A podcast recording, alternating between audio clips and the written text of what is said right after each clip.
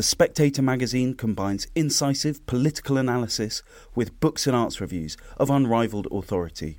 Subscribe today for just £12 and receive a 12 week subscription in print and online, plus a £20 Amazon gift voucher, absolutely free. Go to spectator.co.uk forward slash voucher.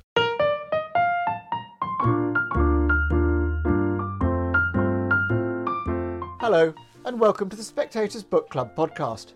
I'm Sam Leith, the literary editor of The Spectator, and this week I'm very pleased to be joined by Simon Winchester, the author of, I think we can now pretty much say, countless best selling books, from The Surgeon of Crowthorne to The Crack at the Edge of the World. And his new book takes on a typically large and eclectic subject. It's called Land, and subtitled How the Hunger for Ownership Shaped the Modern World. Welcome, Simon. Thank you. Thank you very much. Now, this is a big subject you take on, but you start local, don't you? And you start personal. It's your own little plot of land with which you Yes. begin it. Was that the origin of the book itself? It, it really was. I mean, I had bought this land in a little town called Wassaic in New York State, about 120 miles north of New York City. When I came back from Hong Kong, I'd lived there for uh, 13 years, working for The Guardian mainly. Then I decided, because I'm sort of a country bumpkin, that I'd prefer to live. I mean, I had a flat in the city, but mostly in the countryside. And that's indeed where I wrote The Surgeon of Crowthorne. But then eventually, the land surrounding the house was completely useless for anything because it was on the north face of a rather large mountain. It had a lot of trees, a lot of animals, a lot of little rivers, but you couldn't grow anything on it really. So I decided to leave and come up to where I am now, which is in the Berkshires or the Berkshires, where I in England, in western Massachusetts, where I've got a decent amount of flat land and then I have animals of various sorts. But I nonetheless I sold the house down in Wassaic, but kept the land. And I, I visit it every few months and things, not least because I pay taxes on it. And I think, well, I better do something with this or at least enjoy it. And I do enjoy it. I mean, I'm not fashionable enough to believe in the ethos of this thing called forest bathing, but nonetheless, there's no doubt that going into these woods has a sort of therapeutic effect, and I enjoyed it. Anyway, so given that, sometime about two, two and three years ago, I was had just come back from spending a day wandering around in the forest, and my wife was had been reading about the Enclosures Acts in Britain. And she was talking about how, you know, 15th, 16th century people stopped, in many cases, owning common land and segmented into privately owned chunks of land. And that caused a lot of people to move to cities or else to come across the sea to settle in places like America and Canada and so forth. And she said, This business of owning land is interesting, is it not? And I said, Yes, not least because the people that used to inhabit the land we own down in Wassaic, the Mahican Indians, never had this concept of ownership. I mean, to them, you couldn't own land any more than you can own the ocean or own the atmosphere. And I thought, yes, that is a good subject to maybe get my teeth into. There was an extraordinarily definitive and good modern book by someone you'll probably know called Andrew Linklater, now dead sadly, who wrote a book called Owning the Earth. But it was very long, very dense, and a work of scholarship rather than what I would attempt to do, which is a somewhat, to use the modish word, somewhat more accessible book. So anyway, I convinced the editor at uh, in New York and indeed the editor in London at HarperCollins. And so it was off to the races, and it was a fun book to do because it took me all around the world, and this anyway is the result. That's when you still, still could go all around the world. Now, just before we move on, thing there's one thing to, to stick, and I won't do so relentlessly on the personal side of it, but you have been, without being intrusive, I would say probably a person of at least some means since you know, The Surgeon of Crowthorne was a success all those years ago. And I was very surprised that you hadn't owned land until practically the millennium. I, mean, I think it's 1999, isn't it, that you bought this? Why was that? Oh, you mean why did I delay it? Why? Because we're, we're always told, get on the property ladder, get on the property ladder. Why did you not? For a start, I didn't. I hadn't lived a settled life essentially since I left Britain. I mean, I my whole career was as a foreign correspondent, so I was in well, Belfast is hardly foreign, except in some ways. And then it was Washington, and then it was Delhi, and then it was New York, and then it was Hong Kong, and then it was East Africa. So um, I was never settled enough in, in England to really think about it. So it was, if you like, carelessness. Plus, I'm a pretty shambolic kind of person, and the idea of getting on the property ladder.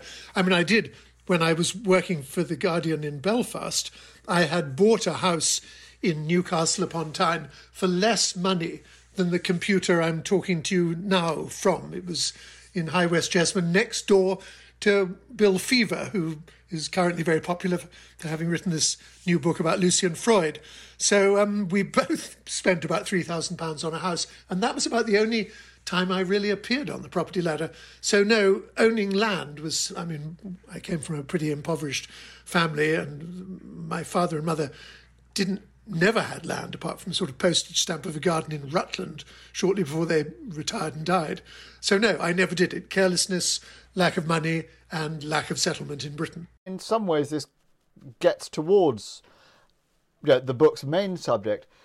I'm interested in what sort of emotional reaction you had to that business of suddenly having a piece of paper that said this, you know, 40 acres and a mule.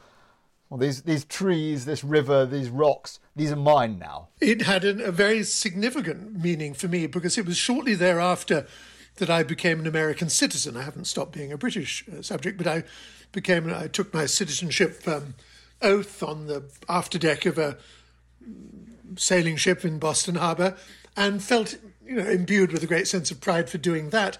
And then to walk on this land and realize that I owned a chunk of the United States and consequently was truly invested in this country did give me pause, I must say. I was, um, you know, I'm British, so I wasn't going to weep over it, but I nonetheless thought it was important and interesting. But nonetheless, going back to the original point, the early settlers had never owned it because they didn't believe in ownership. So, how can I square this particular circle? What did I believe in in terms of how much people should own, what they should do with it when they own it, and then the whole sort of contrasting philosophical views of people like Locke, who believed in owning and improving, and people like Rousseau, who believed that really you took the sort of Proudhonish view that all property is theft and that you shouldn't own things. So um, it was conflicting, but in terms of sheer emotion, I was enormously proud to own a bit of the country of which I'd become a citizen. And that that idea that that animates the book, that you know there are questions over whether land should be owned or can be owned.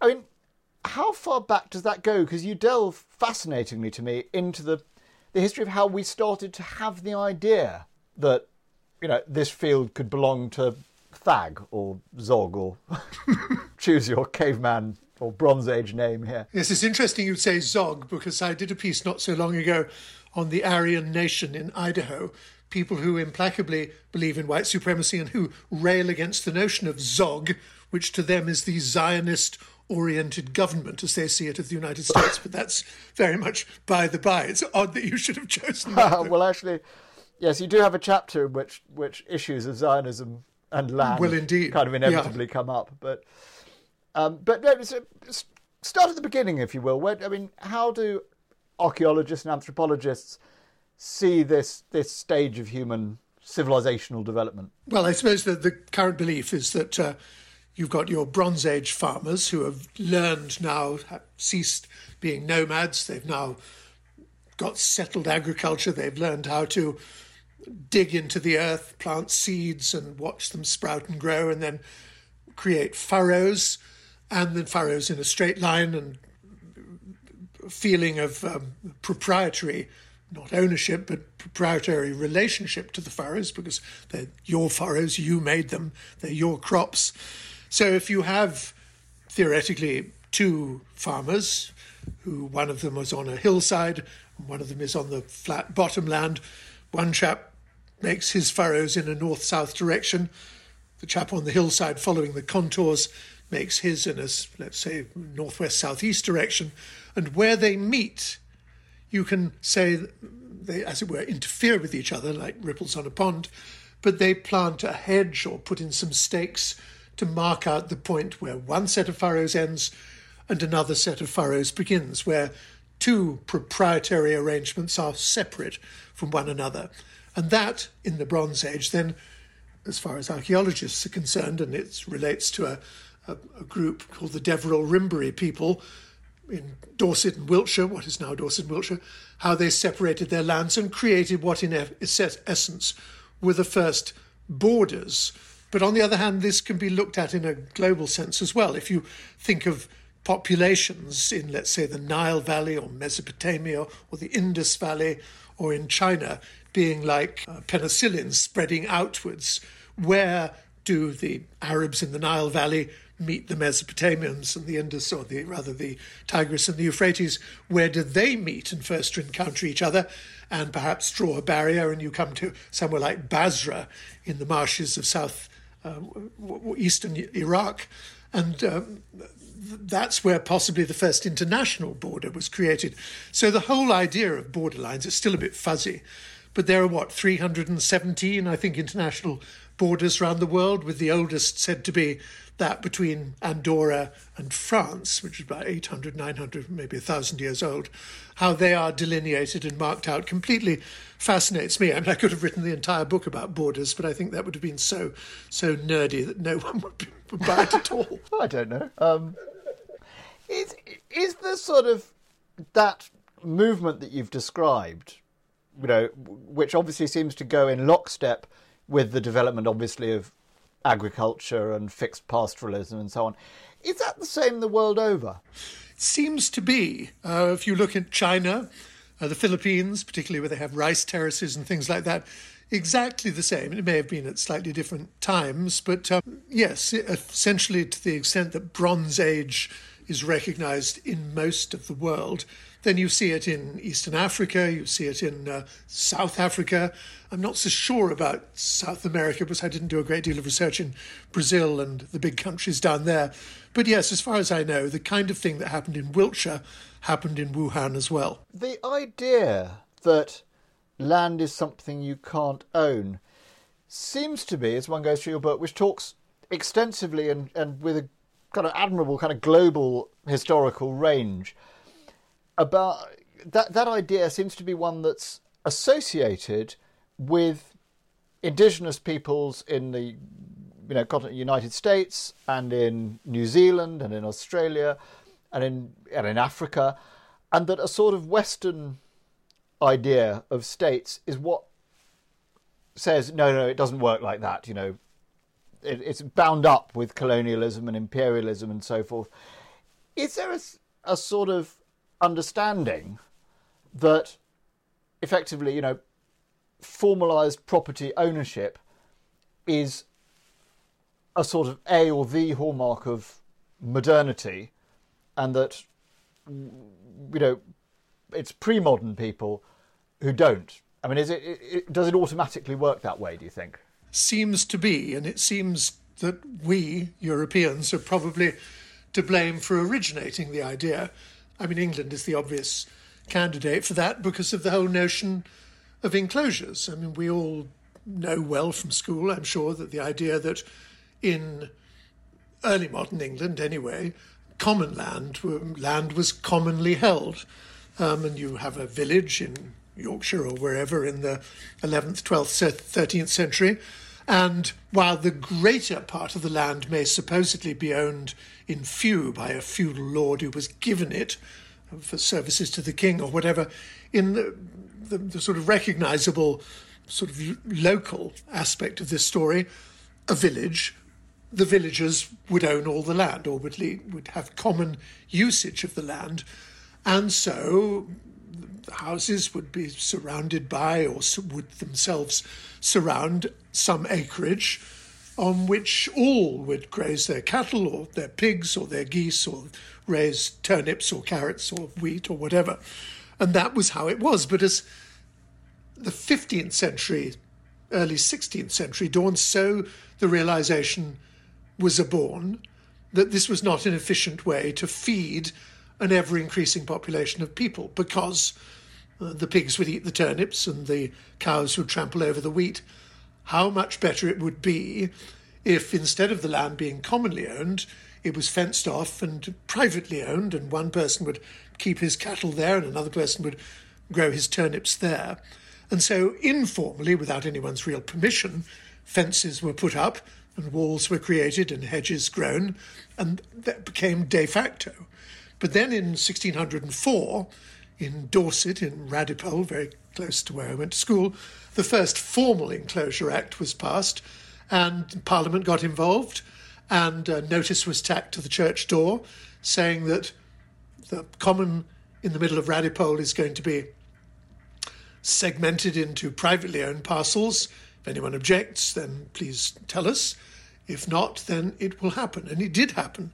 And the consequences then were that um, the dispossessed moved often or stayed put and became very angry.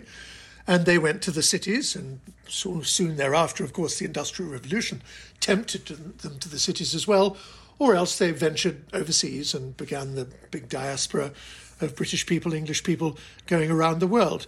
So um, it really did all begin here, and the idea was transported to America by then, by the time America began itself, and indeed the colonists up until 1776, the idea of private loan property was central to people's minds, not least because if you accept the immutability of land, that, as they said in Gone with the Wind, land is the only thing worth working for, for, worth fighting for, worth dying for, because land is the only thing that lasts, then get yourself 100 acres, take it to the bank, say, This is my collateral, my security for a loan, and then I can buy a tractor or I can buy a motor car or a refrigerator or whatever. It's the centerpiece of capitalist economies. And so, as with so many things in the world, we, the British, are largely to blame. Well, you say blame. I mean, I'm interested in your chapter on enclosure, which you which you link to what you might call kind of supercharged enclosure when talking about the Highland clearances.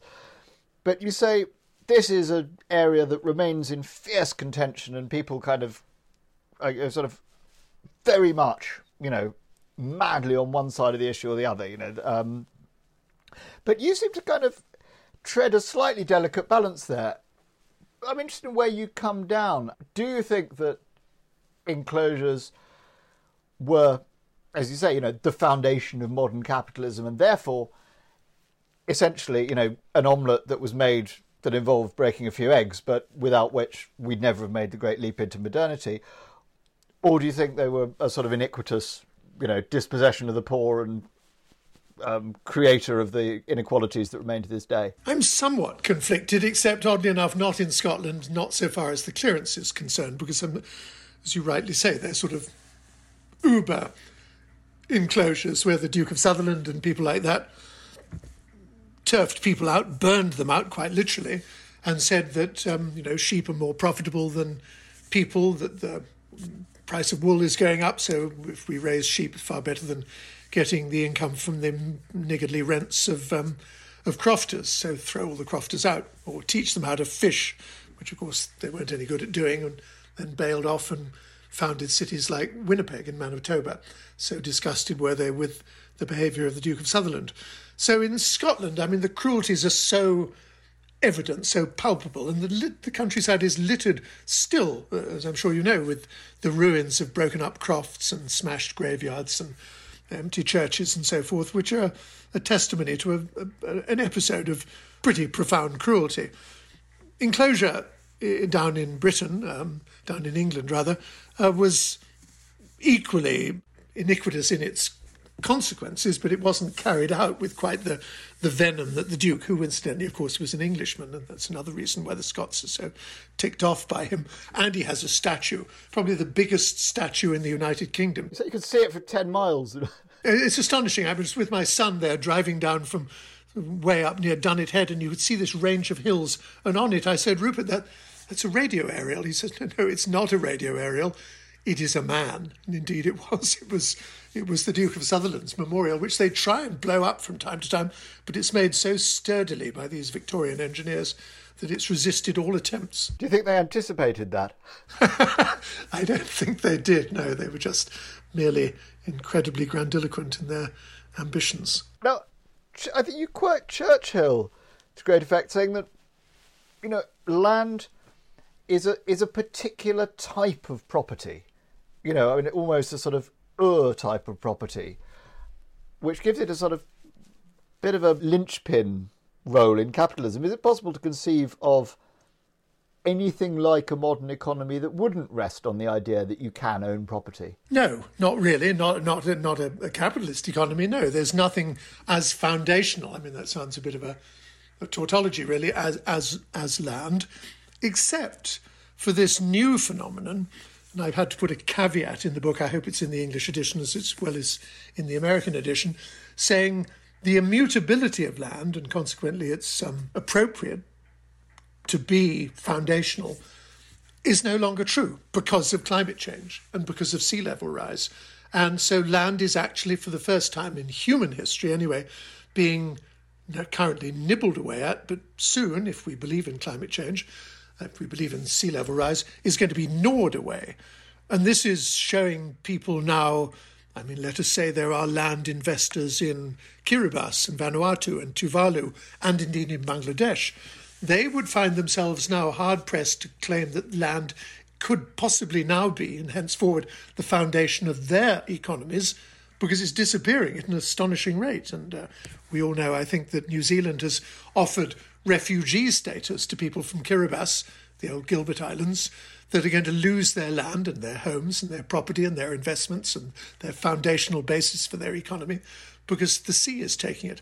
In the United States, here, I think 13,000 acres, a trivial amount, has been nibbled away at in the last decade.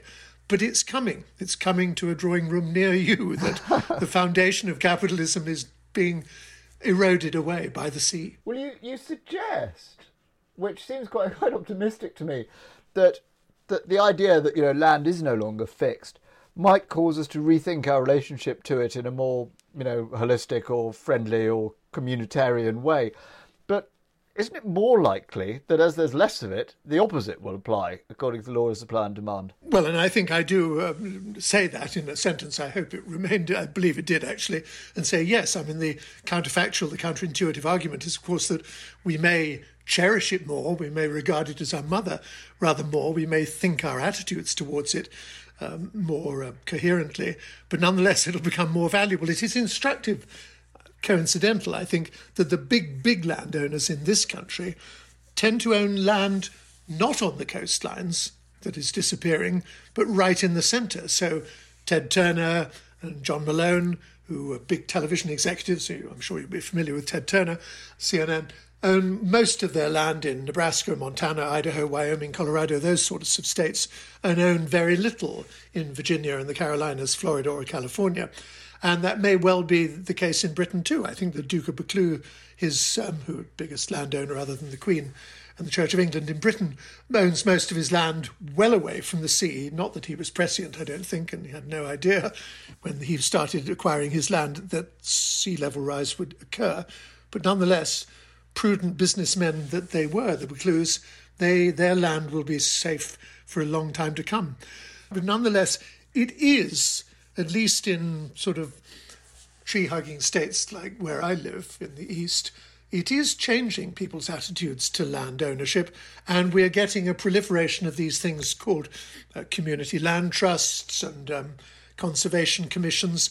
And indeed, the land that I own in uh, this little town of Wassaic in New York State, I'm allowed to give, and I do give, uh, five acres a year to the Dutchess County Land Conservation Group, I think it's called, so that it passes out of my hands, but it'll mean it'll never, in perpetuity, it'll never be developed, never ruined. It'll remain pristine forest, which all may enjoy.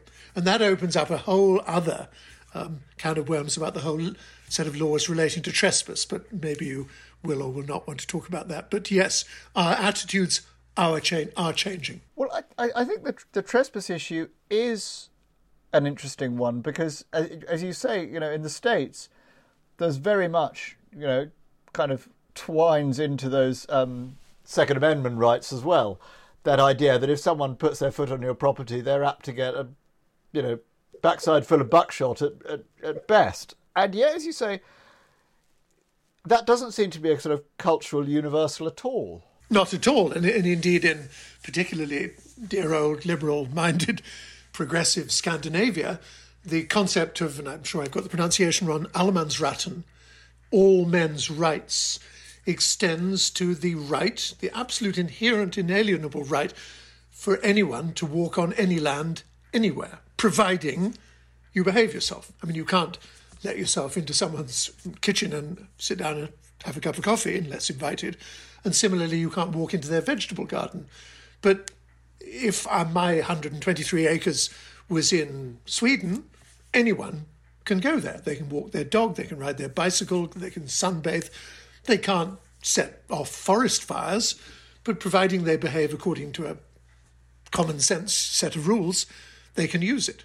And this applies to an extent, and you'll be more familiar than I with this, in England, and to a much greater extent, even, thanks to the semi independent Scottish government, in Scotland. And I saw a lot of a extraordinarily nice, fairly big landowner called Michael Wigan, who lives up near Helmsdale in Sutherland, oddly enough, where most of the most brutal clearances occurred back in the early 19th century. And he has 22,000 acres, which he raises deer and cattle and it's fishing and he has sheep and various other crops and things. But if he sees hikers walking across it, that's the law. And he thinks it's absolutely admirable that they should enjoy the land as much as he does. And I'm entirely in favour of that. And yet, in Texas, as you rightly said, uh, you said backside full of buckshot. It's more likely in Texas you get your head blown off if you go, go into someone's land. So Texas is pretty dangerous country as far as trespass is concerned.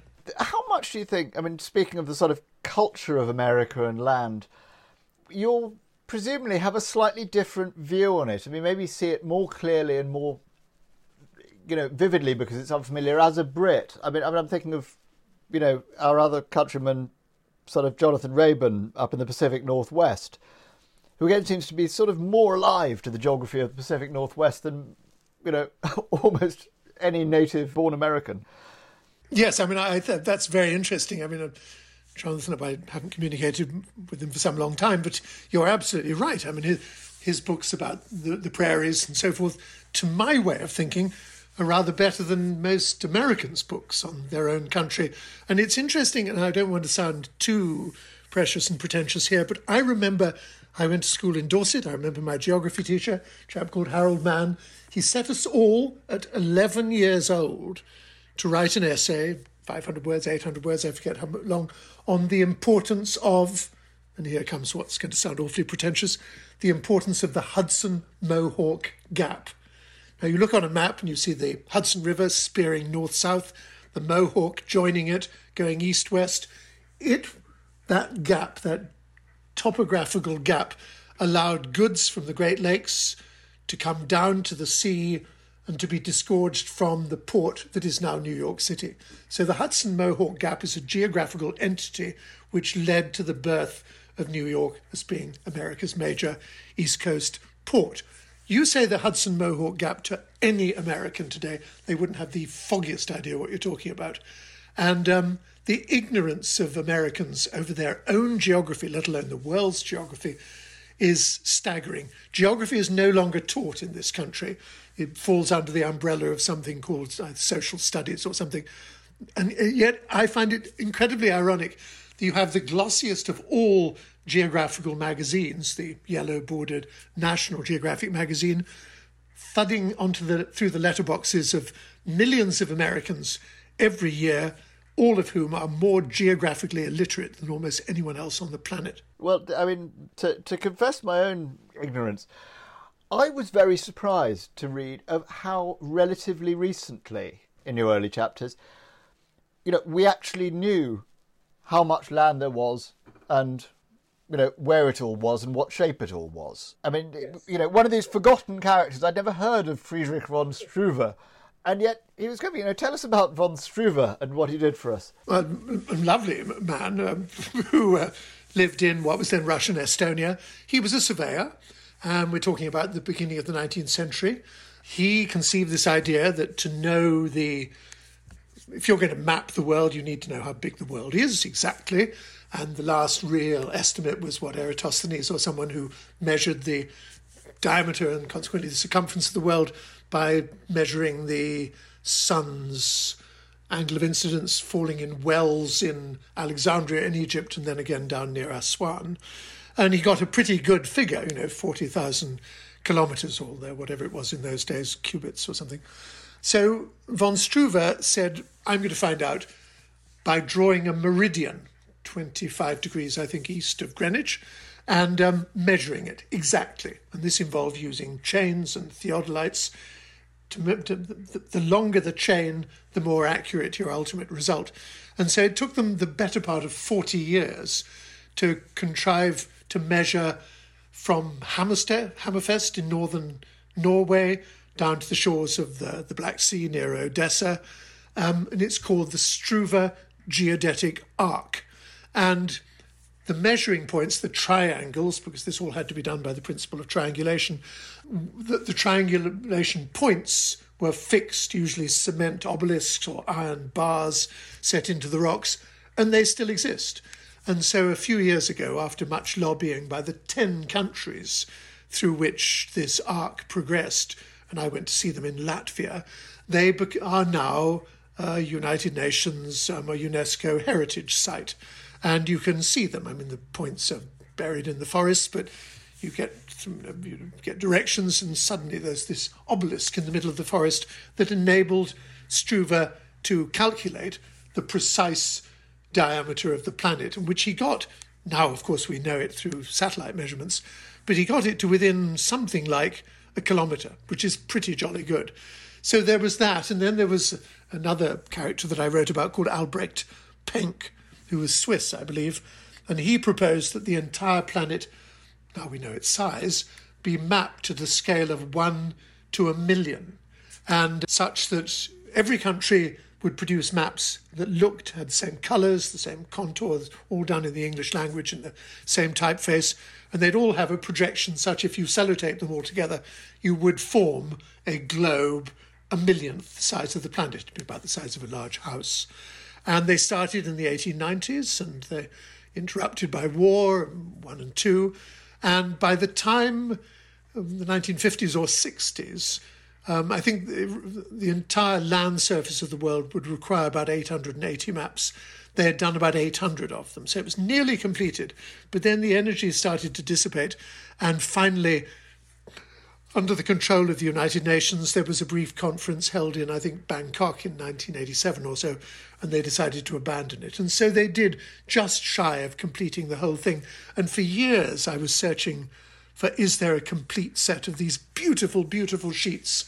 And I was on a book tour for an earlier book about three or four years ago, and the venue was in Milwaukee, and it was in a map library. And I went in, and I thought the map curator, a woman, called Marcy Bidney, was giving me a weird look. And I said, This is an amazing library of maps. Do you? She said, Yes, we do. And I said, You mean you've got them? Yes, we do. Come here. And she knew I'd been looking and opened all these wonderful map cabinets, and there, in pristine condition, were the 850 sheets of the world, almost all of the world, as done by the International Map of the World, the legacy of another forgotten man, Albrecht Penck. That's extraordinary. And did I mean you described the, the sort of international cooperation and lack of it, and you know that that obviously, you know, because of the post-war period, you know, you had real trouble. I mean, there was a moment when Stalin got going and decided these maps were going to be made, or and I think yes. something similar happened in China. But were they sort of mass printed? When these sheets were made, or were there just very few copies around? Very few copies around, and and, and I, people in individual countries, I'm sure, the British Isles, their maps will be somewhere, probably in the British Library or somewhere. I think it was initially headquartered in Southampton, the effort, where, of course, I believe today the British Ordnance Survey still has its headquarters.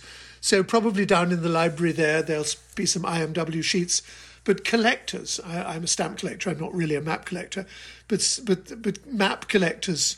There will be a few collections, but a pristine. It, it passed into the hands of the American Geographical Society in the early 20th century, I think. Not the National Geographical Society, but the American Geographical Society.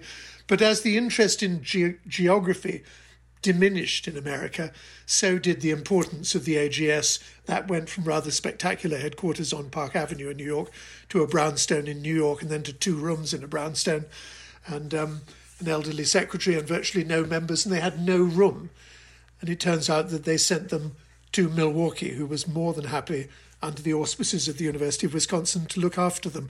So Marcy Bidney is the go-to lady who has control of these wonderful, wonderful maps. Well, that's that's very good to know. I mean, one of the sort of weird ironies of that is that, as if I understood your account of it right, what sort of made them slightly redundant or superseded them or overtook them was aviation maps. Yes, and, and so the effort suddenly the I think it was the International Civil Aviation Organization, realized that because planes were flying hither and yon over the world, a, a new map of the world need, need to be created at the same scale, which would show on every sheet the highest altitude of a mountain or a range or whatever, so that a plane wouldn't fly into it. And so these ICAO maps, which are a variety of scales, but many of them at one to a million, suddenly became an urgent necessity and all planes, indeed, if you sit in the cockpit of any plane today, you'll find they have these published by a company I think called Jefferson. So they're all there, but the effort to produce those overlapped with the effort to produce, because uh, an aeroplane pilot doesn't mean necessarily need to know the location of churches and rivers and forests. He just wants to know where not to fly because he'll bump into it. And I remember vividly the uh, air traffic controllers strike in America in the 1980s. I had to get um, from, where was it, somewhere in eastern Wyoming to Jackson Hole. And uh, so I took an air taxi. And the pilot, presumably, have these charts. And so he was droning along over the wheat fields of the flatlands of eastern Wyoming at, I think, 12,000 feet. And um, I was idly looking at one of these maps. I was sitting beside him, and I noticed it said the Tetons are ahead, and they're 13,800 feet, and we're at 12,000. So I'm thinking, should I? Does the pilot know? And I looked over. He was fast asleep. so I, I nudged him, and he woke up, and I said, oh, "Excuse me," and he said, "Oh my God, terribly sorry. I'm really tired." Went up to 15,000 feet, and we zoomed over the top So being able to read maps does have some uses, obviously. Some occasional uses. you know, it's often said that that you know you should buy land because they're not making any more of it. But you do have a chapter on the one place where, where they are actively, constantly making more of it, i.e., Holland. How does the business of reclaiming or creating your land out of the North Atlantic affect their attitudes to to land ownership and property rights. Very interesting. I think uh, the, the, the, man Cornelis Lely, another of these forgotten individuals, in this, his case in the 1920s and 30s, blocked off the Zuider Zee and turned it into the IJsselmeer, so built a 25 mile long barrier, to stop the North Sea from invading Holland.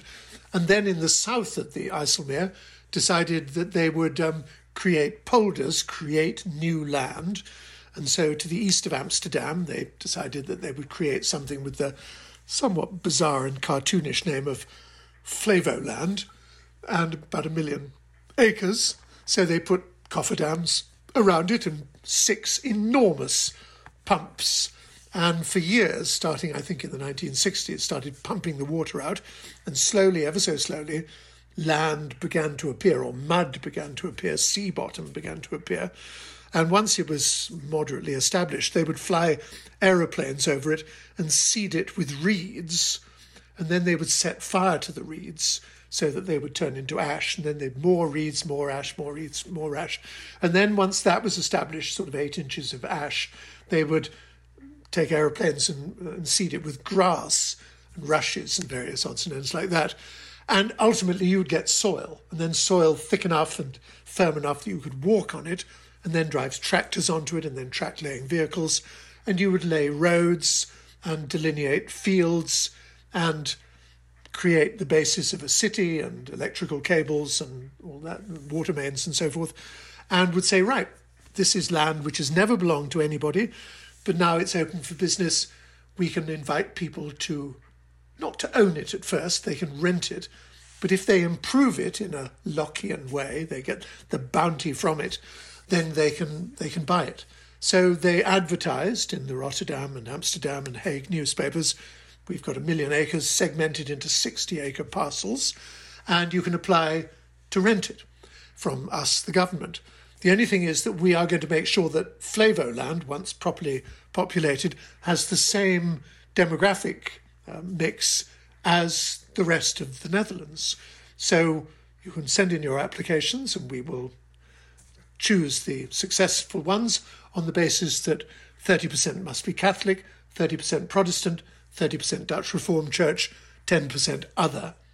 And extraordinarily, it's worked. And so you've got a capital city, Lelystad, named after Cornelis Lely, and you've got farms, and most of them now, because they were given away in the 1980s, early 1990s, are now owned by their occupants and are producing heaps of food of various types. There are cattle and sheep and motorways and railway lines and, and wind generating um, things all around the coast. Probably one of the most boring places in the world, but nonetheless, it works impeccably well. And the lovely thing about it is that there's never been any grief because the land wasn't stolen from anyone, it wasn't purloined, it wasn't fought over. It's land born from the sea without any argument from anyone. But of course, global warming's coming along, so who knows that it may not be submerged again after a while. Your book, at least certainly judging by the, the closing chapter, does lean, at least romantically, towards the idea that, you know, we should rethink our attitudes to land ownership. If that happens, is that caput for the whole Westphalian system of state sovereignty? I mean, will there, there be a, you know, if we do change our attitudes to land and land ownership and delineation of borders, you know, that might make us rethink not just capitalism, but the whole system of nation states, isn't it? Well, I realise I'm talking to a spectator audience, so I have to be careful. I'm not going to advocate world government or anything like that. but I think I think think things will change inevitably.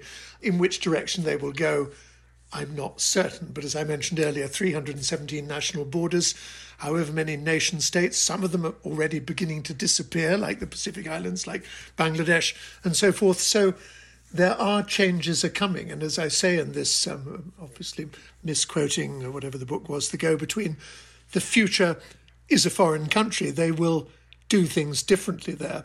So I think as land, the basis for everything in more ways than one, our attitude to it is changing. So changes are coming. What those changes will be, I have no idea, but change is on the horizon, if indeed there are any horizons left made of land. Simon Winchester, thank you very much indeed.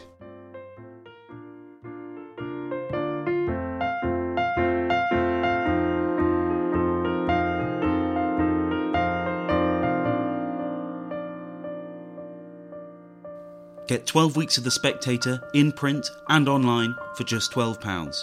And we'll give you a £20 Amazon gift voucher absolutely free. Go to spectator.co.uk forward slash voucher.